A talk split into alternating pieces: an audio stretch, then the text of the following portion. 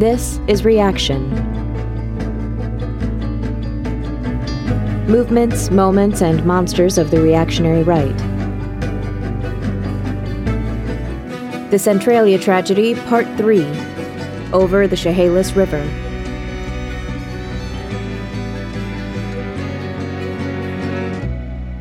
In the summer of 1913, massive lumber strikes broke out across the Pacific Northwest. Their demands were ambitious an eight hour day, a minimum wage of $3 a day, clean bunkhouses, and soap, and towels, and bathrooms, and the abolition of paid employment offices, where men had to pay fees for the pleasure of working for the lumber barons. One such strike took place near Coos Bay in Oregon, where mobs raided the IWW hall and rounded up strikers. They were beaten and arrested, and two men were even hauled out of the jail and forced to kneel before and kiss an American flag. They were then deported from town by boat. One of those men was Wesley Everest, at the time 25 years old and a handsome, brash, rebellious logger who was one of nine children from a family of pioneers. His parents both died before Everest was 14, and the orphaned boy was sent to work on a family member's farm. He grew restless, as young men are wont to do, and at the age of 17 he left to find work in the logging and railroad industries. When World War I began, Everest was drafted into the U.S. Army Spruce Production Division in Washington, one of the tools the U.S. government used to combat strikes and slowdowns in the industry. But Everest didn't do much logging during his time in the Army. He spent most of it in the stockade.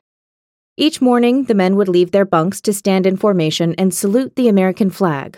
But Everest refused and was sent to the stockade until the next day when he would do it again. The only exceptions were the days when the weather was particularly dreadful, when the men were not forced to salute and Everest was forced to work. Ralph Chaplin implies that this was deliberate, so Everest would always have to work in the worst conditions. When he was discharged in early 1919, Everest moved into a boarding house in Centralia. He didn't own much a bundle of law books, his army uniform, and a Colt 3220 revolver. He often wore his uniform while out and about, including at the October 20th Legionnaires meeting and on Armistice Day. Why he wore his uniform despite his clear disdain for American patriotism is hard to say. None of the writers I've read on the subject have touched on it. But given the rest of his personality, I'd say it was to stick his thumb in the eye of anyone who might call an IWW member a traitor to his country. Loren Roberts, a Wobbly who had also attended the Union Hall meeting to plan defenses for the raid, described Everest as a man that didn't give a goddamned for nothing. He was really a desperate character, and he didn't give a goddamned what happened to him or what he'd done. Everest had been the most vocal and adamant of the Wobblies about the need to defend the Hall with force. Britt Smith clearly agreed, and the morning of November 11th, he was at the Union Hall handing out guns to any man who wanted to be armed. Elmer Smith came by to warn the men that Legionnaire Arthur McElfresh was telling people in town that a raid on the hall was imminent. Casually, he asked, Well, boys, are you ready for a raid? No one answered. The atmosphere was thick. Smith told Britt he was leaving to go defend his office in case it was also attacked. By the time he got there, the parade had begun. The parade consisted of members of the Elks Lodge, sailors, Marines, the Boy Scouts led by the high school principal, and in the rear were veterans from the Chehalis and Centralia posts of the American Legion. With the band playing Over There, a popular World War I song declaring that the Yanks were coming with their guns over there, the parade set out toward the north end of town on Tower Avenue, toward the Roderick Hotel and the IWW Hall. Wobblies were stationed in four locations. Most were at the hall, Several were across the street at the Avalon and Arnold hotels, and three men watched from nearby Seminary Hill. The parade passed 2nd Street, where the Union Hall sat, and continued on to 3rd. There was a spark of hope that nothing would happen, and when they reached 3rd Street, the marchers all turned and started up the other side of Tower Avenue. The line thinned with the maneuver, and Warren Grimm ordered the Legionnaires bringing up the rear to close ranks directly in front of the Roderick Hotel. For a moment, the men seemed uncertain. Someone asked who was leading the raid, and suddenly the parade marshal, Adrian Cormier, rode up on horseback and blew a loud and shrill whistle. A group of Centralia legionnaires broke ranks, someone shouting, Let's go! At 'em, boys! And they charged the hall, while the Chehalis legionnaires stared in confusion. Chaplin says that Cormier turned to the clueless Chehalis vets and shouted, Aren't you boys coming with us? Some of the raiders carried lengths of rope and blunt objects. They began to kick the door down and smashed the front plate glass window. The door had just been broken open when gunshots hailed through the doorway at the intruders. Hearing the shots, Wobblies at Seminary Hill and the Avalon Hotel began firing as well, and the Legionnaires were caught in the crossfire. Arthur McElfresh, who that morning had been telling citizens of the planned raid, was directly in front of the hall and was struck near his left ear. Another veteran, Ben Casagranda, was shot in the stomach as he ran for cover down 2nd Street. Warren Grimm was shot in the left side of his chest on Tower Avenue, where he had ordered the Legionnaires to close ranks. The shooting was over in less than a minute. The street was chaos, with people seeking cover and dragging the wounded men into cars to race to the hospital. Veterans were breaking into hardware stores, appropriating guns and ammunition and distributing them. Wobblies were on the run, and some retreated to the back of the Union Hall and into a large unused icebox. The mob set upon the hall, ripping down the front porch and setting fire to everything inside mattresses and books, newspapers and records. They destroyed everything in sight and made their way to the back of the hall where they found six men hiding in the icebox Britt Smith, Ray Becker, Mike Sheehan, James McInerney, Tom Morgan, and Bert Faulkner. The men were captured and brought to the jailhouse. Wesley Everest, who had done most of the shooting inside the hall, escaped out the back door as the mob was breaking in the front. Those who saw him thought he was Britt, the Union secretary. They gave chase through the woods toward the Skookumchuck River, Everest and the Legionnaires trading gunfire as they went. Everest then began to ford the river. A fool's errand, he was a weak swimmer and the current was strong, but then he thought better of it and stood his ground there on the river bank. He shouted that he would only surrender to the police, but they continued to descend upon him. Dale Hubbard, legionnaire and nephew to F.B. Hubbard, took the lead. Once he was only a few feet away, Everest fatally shot Hubbard in the chest several times before he was overpowered by the mob who kicked and beat him to a pulp. Men scuffled for position to land blows and kicks, and one used the muzzle of his rifle to smash Everest's face, breaking several of his teeth. They slid a belt around his neck and dragged him back to town, a throng growing behind them, demanding that he be lynched immediately. But as they were preparing to hang him over a telephone pole, the police intervened. Everest was thrown, beaten, bloody, and unresponsive, onto a bare concrete floor in a hallway near the jail cells. He was so severely battered, they didn't bother to properly lock him up. Elmer Smith had left his office just after the parade began to run home for his own gun and hadn't heard anything of the confrontation. Back at his office, the school principal and a group of Boy Scouts yes, Boy Scouts were waiting to apprehend him. When Smith demanded to see a warrant, which the principal did not have, nor did the Boy Scouts, he said he would not leave unless a police officer made him. But, looking around at the faces of boys who had once been his students and not wanting to cause a violent confrontation, he caved and ended up in the city jail with a dozen or so wobblies. The mob continued to grow, and now more than a hundred people bayed outside the jail demanding retribution. Their howls were so deafening the jailed men couldn't speak to each other over the racket. Outside, the Legion was forming vigilante groups to round up the remaining Wobblies in town. Armed with guns, they interrogated workers on the street, raided pool halls, and lined men up to search them for red cards indicating IWW membership. One man who had witnessed the raid was stopped by the vigilantes who seized his camera and warned him If you know when you are well off, you will keep your damn mouth shut about anything you saw here today. By that evening, 22 men had been stuffed into the city jail that was built to hold 10. Even Elmer Smith's brothers, Harry and Jim, had been imprisoned, as well as poor Tom Lassiter. Meanwhile, at the Elks Club, a crowd of 70 or so people had gathered with guns from the city's armory. Anyone who was not a member of the Legion or the Elks was told to leave, and roughly half of them did. The rest went inside to meet until 7 p.m., and at 7:30 every light in Centralia went out. Legionnaires stopped motorists on the streets and demanded that they turn off their headlights. The mob from the Elks Club stormed the jail, finding no resistance. In a pool of blood, they came upon Wesley Everest, and again mistaking him for the IWW secretary Britt Smith, they dragged him out of the corridor and into a car just outside. The men in the jail sat in silence until the lights finally returned after a very long 15 minutes. Six cars, with headlights extinguished, left Centralia for the Chehalis River Bridge. One of the cars held the broken and barely responsive Wesley Everest. At the bridge, the men tied a noose around his neck and wordlessly pushed Everest over the side. But when they heard him moaning and struggling minutes later, they realized the rope had been too short to snap his neck. They hauled him back up, replaced the noose with a longer one, and again threw him over the side. This time he was silent, and the men returned to their cars to turn on their headlights illuminating the corpse. They fired shots at the lifeless body and, finally, left it there, hanging over the Chehalis River. Back at the jail, a crowd continued to harangue the prisoners with shouts and threats. Someone dangled a rope through a barred window and promised to lynch them.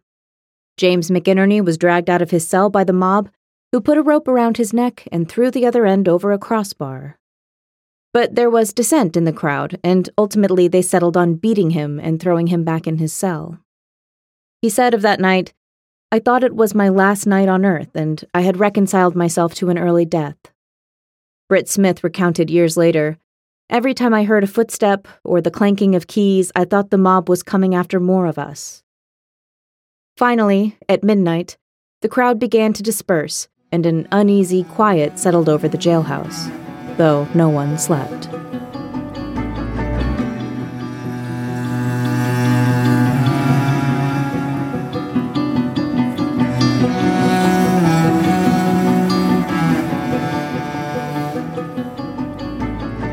The next day, the Chronicle featured an editorial on what would soon be called the Armistice Day Massacre, which called the IWW despicable parasites of humanity. It celebrated the vigilantism, writing, the episode of last night is but the natural result of a red handed revolutionist getting his just deserts without loss of time or the painfully slow process of law. The apparent infringement of the law last night was the essence of law and order. This is such a fascinating characterization of the vigilantism that defined the broader regional conflict between Wobblies and business. The IWW was such a dire threat, according to this viewpoint, that the justice system, so often lauded by patriotic, constitution loving Americans, was too inept to handle the uniquely despicable actions of union agitators. For such miscreants, true justice can only be found at the end of an axe handle, or a lead pipe, or a rope. Speaking of, as the Chronicle was printing and delivering papers in the early morning of November 12th, someone drove out to the bridge that crossed the Chehalis River and cut the rope tied around Wesley Everest's neck. His body fell unceremoniously into the shallow river, left to sit in the sun and stones until sunset, when men brought the corpse to the jailhouse and threw it on the cold floor in front of the imprisoned Wobblies, the rope still hanging from his neck. Both of Centralia's undertakers refused to take Everest's corpse, and it wasn't until the following day that a coroner's jury examined the body and determined that Everest had died by strangulation and gunshot wounds. Yeah, no kidding. Officials had been calling Everest Brick Smith, clearly confusing both Britt's name and Everest's identity. Britt was finally given the opportunity to correct the record, though it all hung over him like a black cloud. The confusion had probably saved his life, at Wesley's expense. Everest's body was then, finally, placed in a simple wooden box and transported in, and this is true, James Lynch's moving van, which had a sign on the side reading, Lynch, for quick work, call us. Four of the imprisoned IWW men, escorted by armed National Guardsmen, were allowed to bury Everest in the paupers section of the local cemetery. Meanwhile, vigilantes were expanding past the city limits of Centralia and into the countryside in search of anyone who was associated with labor. They busted into homes looking for literature and arms, but they mostly found terrified women and children. After all, working men had to actually work. Elmer Smith's extended family, most of whom lived in the woods outside Centralia, were especially targeted by the mobs. And when the wives of Elmer's brothers, who had been imprisoned on the 11th despite not being associated with the IWW at all, went to the jail to visit their husbands, they were turned away. Mary Smith told the officer, with venom in her voice, You have made more IWWs and radicals in the last 48 hours in Centralia than the IWW themselves could make in a year's time. Eventually, the brothers were released, but not Elmer, who had now been moved with some of the other men to nearby Monroe to relieve the overcrowding in the Centralia jail. The frenzied hunt for Wobblies went on. A man driving through Chehalis ignored an order from a legionnaire to stop his truck for inspection and was shot in the shoulder. In the woods, two posses of legionnaires came upon each other and, each thinking the other was a group of Wobblies, opened fire, one of the men was killed, becoming the final casualty of the Armistice Day massacre. The press heavily favored the Legionnaires' version of the story. How could they not? These men were the heroes of the Great War, reporting that the veterans were attacked unprovoked, that the parade had been peaceful.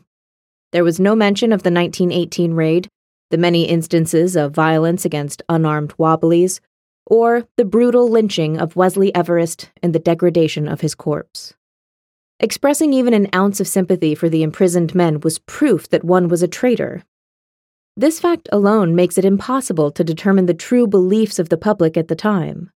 Such was the grip the Red Scare had on Americans. I probably don't have to tell you what came next. Police forces throughout the Pacific Northwest came down hard on the IWW. They raided union halls and offices in Portland, Seattle, Yakima, Aberdeen, Spokane, Tacoma, and elsewhere. Washington State Attorney General L. L. Thompson advised the state's prosecutors to bring Wobblies to trial simultaneously and in mass groupings so they wouldn't be able to find enough defense attorneys. Remember, not many lawyers were willing to take on such cases. The criminal syndicalism law was used liberally, as was sedition. In fact, when the Seattle Union Record dared to condemn both sides of the confrontation and cite the earlier attacks on the IWW as an instigating factor, the police raided their offices and shut down their presses. They arrested staff members, including the editor, and charged them with sedition. The court eventually found that the seizure was unlawful, but, as so often happened, the damage was done. The consequences of showing even the slightest understanding of the Wobblies' motivations were laid bare for all to see. There was a slight snag in the straightforward narrative of a peaceful parade wantonly attacked by radical armed thugs. At the coroner's examination of the dead legionnaires, a surgeon named Frank Bickford testified to the coroner's jury that the doors of the hall had, in fact, been busted open prior to the shooting. What made his testimony particularly compelling was his admission that not only had he marched with the Legionnaires that day, but that there was a planned raid, and he had even offered to lead it. Another man who also marched corroborated the story. An Associated Press correspondent who reported on the testimony and its implications was run out of town by a mob, warned to never return. Twelve IWW members Britt Smith, Ray Becker, Bert Faulkner, James McInerney, Mike Sheehan, O.C. and Bert Bland, John Lamb, Loren Roberts, Eugene Barnett, Ole Hanson, and John Doe Davis were all indicted by a grand jury on charges of the first degree murder of Warren Grimm. Hanson and Davis had escaped after the shootout and were never found.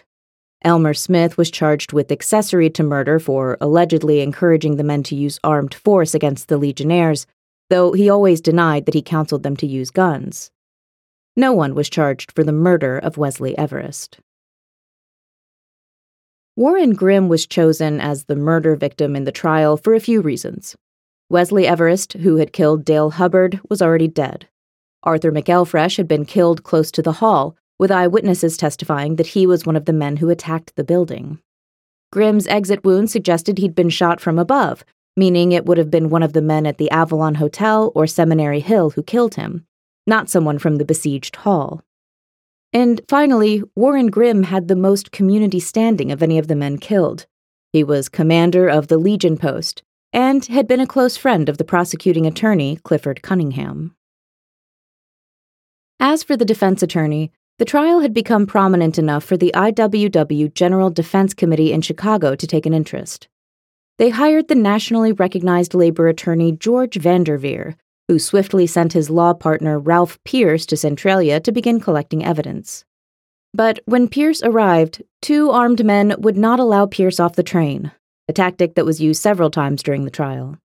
In Chehalis, where the prisoners were being held, the police would not allow Pierce to speak with the men for days. Once they were arraigned, Pierce set to work getting a change of venue for the trial, given that they could hardly find an unbiased jury so close to Centralia. He also filed protest over the charges against Mike Sheehan, Bert Faulkner, and Elmer Smith, arguing that the men had nothing to do with the killings. Charges were dropped against Faulkner alone, leaving 10 defendants total. The request to change venue was granted to Montesano, where the sentiment toward IWWism was as poisoned as it was in Centralia. Just after the shootings, a major Montesano newspaper editorial called the IWW a nest of copperheads. It went on to say, We have no sympathy for such human reptiles. They must be destroyed. On top of this, the judge was no friend of labor. At first, the prosecution tried to gain advantage by hiring the brother of the presiding judge, Pierce filed a motion to have a new judge assigned, given the conflict of interest. So, the governor appointed John M. Wilson, who was probably an even worse pick than the first. He had spoken at a memorial service to honor the dead Legionnaires, and had previously said publicly that veterans of the war should take it up as their duty to dispense with the IWW radicals. So, yeah, it was going to be a tough trial. When Vanderveer finally arrived, he quickly saw that the move to Montesano was no improvement on Chehalis and filed for a move to Tacoma, but was denied. Public opinion against the Wobblies continued to grow, and in the face of blistering attacks in the region's newspapers, the IWW could only print leaflets telling their side. To try to cut through some of this prejudice, the Seattle Central Labor Council and several AFL organizations sent six representatives to Montesano, a labor jury who would sit in the courtroom to observe the trial and then decide their own verdict. It was a moment of quiet truce between the craft unions and the IWW, who had fought so bitterly so often about the appropriate organizing model. But the craft unions saw the trajectory of anti IWW sentiment. Soon the mobs would come for them, too. Elmer Smith, meanwhile, was being painted as the ringleader of the Centralia IWW and even a member himself, though he was not, and not even eligible because he did not earn a wage. The Chehalis Bee Nugget, fantastic name for a newspaper, reported Most of the membership of the IWW was found to be ignorant and alien, but as always the case, there is a set of brains leading them. Who this leader is cannot be definitely stated, but the officials are inclined to give a large share of this credit to Elmer S. Smith. It went on to say Smith may find himself enmeshed in a web from which he cannot extricate himself. He has been under suspicion for some time as a prominent IWW member. Smith resented this characterization for two reasons. First, because it was simply untrue, he wasn't an IWW member. And second, because counter to the prevailing sentiment that being anti war and pro labor was unpatriotic, Smith believed that the rights of free association and free speech were the pinnacle of American ideals. Meanwhile, the conditions in the Montesano jailhouse were abhorrent. The cells were damp and constantly freezing in the winter months. The inmates were given meals of overcooked potatoes, thin broth, and cold coffee. Smith organized a protest, a silent strike, and after two days the men were given bread with their meals. But still, Vanderveer had advised the men not to speak to each other about the conflict, And in fact, the men didn't even know each other very well for the most part, so there was little trust among them. The cells were so dimly lit that it was difficult to read. Smith tried to cheer the men up by telling jokes and stories, by reading aloud newspaper cartoons, and bringing a jovial spirit to the jailhouse. In interviews with newspapers, Smith was confident that all ten of them would be acquitted. The other nine did not share his optimism. Elmer Smith was the sort of man who believed, as a central conviction of his religion, his work, his entire worldview, that justice prevailed in the end, that eventually good men and bad men alike got what was coming to them. But the timber beasts who would be tried alongside him knew a different reality, in which men did not, in fact, get what they deserved. They got what they were willing to fight for, and even then, not very often.